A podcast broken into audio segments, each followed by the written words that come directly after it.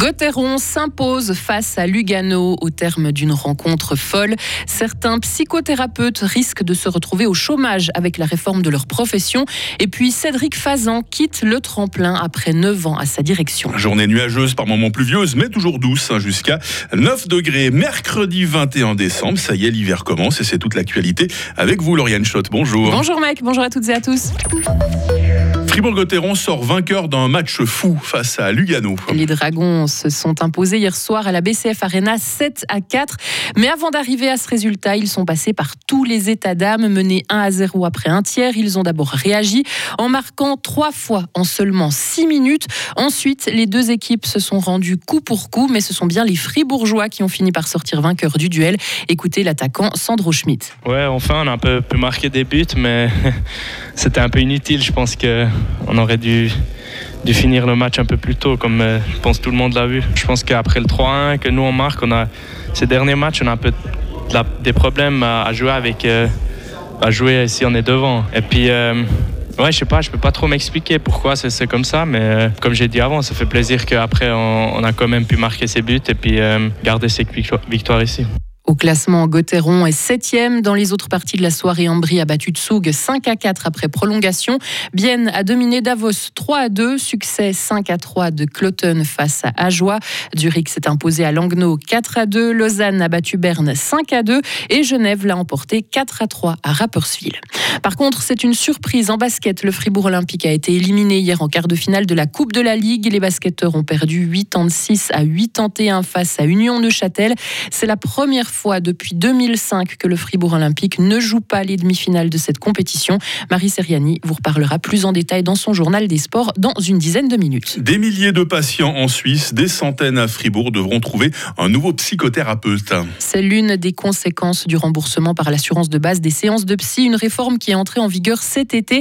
Sauf que depuis, les choses se compliquent pour les psychothérapeutes en formation qui suivent aujourd'hui de nombreux patients et qui pourraient se retrouver au chômage car plusieurs assurances comme Assura, Groupe Mutuel, Concordia, Visana ou encore Suica ne rembourseront plus leurs séances dès l'année prochaine.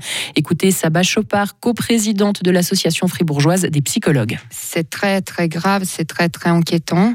On se trouve dans une période de l'année, donc les fêtes de fin d'année, de Noël, qui est déjà sensible pour la population générale. On remarque euh, au niveau général, sans s'appuyer sur cette année, hein, une augmentation des symptômes dépressifs, une augmentation aussi du risque suicidaire euh, au niveau de la société. Donc, euh, avoir euh, autant de patients qui ont déjà conscience qu'à partir de janvier, ils pourront plus avoir un suivi thérapeutique comme l'ont eu ces dernières années, bah, vous comprenez, ça crée encore plus d'angoisse, encore plus d'anxiété, et on trouve simplement que c'est inacceptable et Saba Chopard encourage les patients qui perdent leur suivi psy à s'adresser à l'association Promente Sana. Une page se tourne pour la fondation Le Tremplin à Fribourg. Son directeur Cédric Fazan quitte ses fonctions après avoir passé 9 ans à la tête de l'institution qui vient en aide aux personnes qui souffrent d'addiction.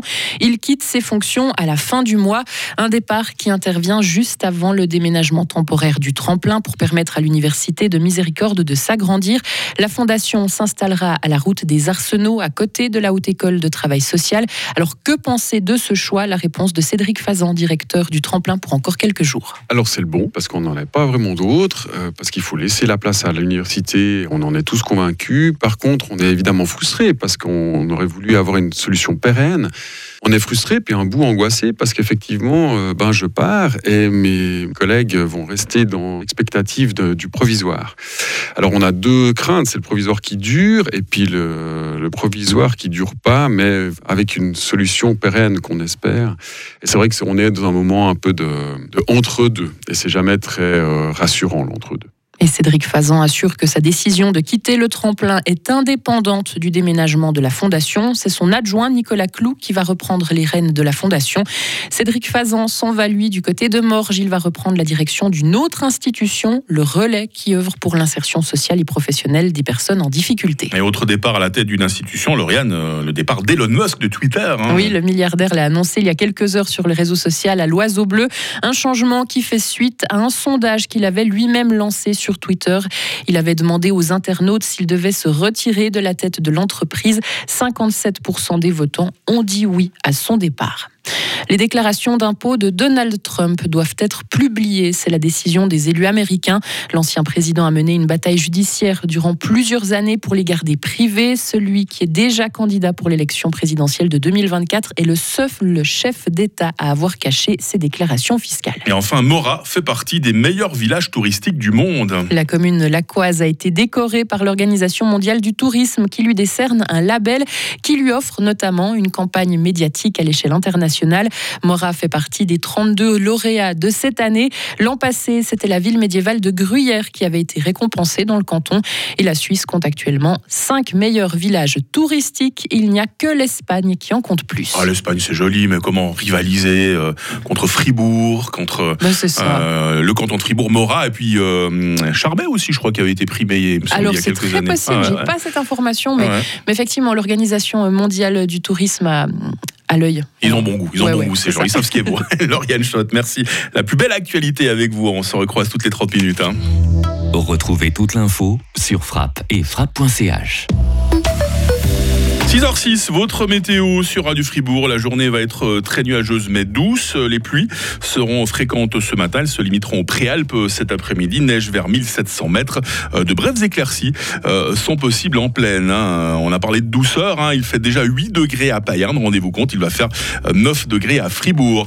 Demain sera souvent nuageux, toujours doux. Il pleuvra essentiellement le matin et en soirée.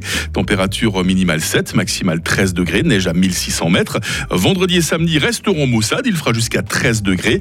Euh, Dimanche, euh, jour de Noël, euh, nous promet un peu de soleil sur le sud de la Romandie avec des maximales de 11 degrés. C'est fou, hein, ces températures quand on pense qu'aujourd'hui, c'est le premier jour de l'hiver. Nous sommes mercredi euh, 21 décembre, 355e jour. Les, les Thomas à la fête aujourd'hui. Il fera jour de 8h13 à 16h40.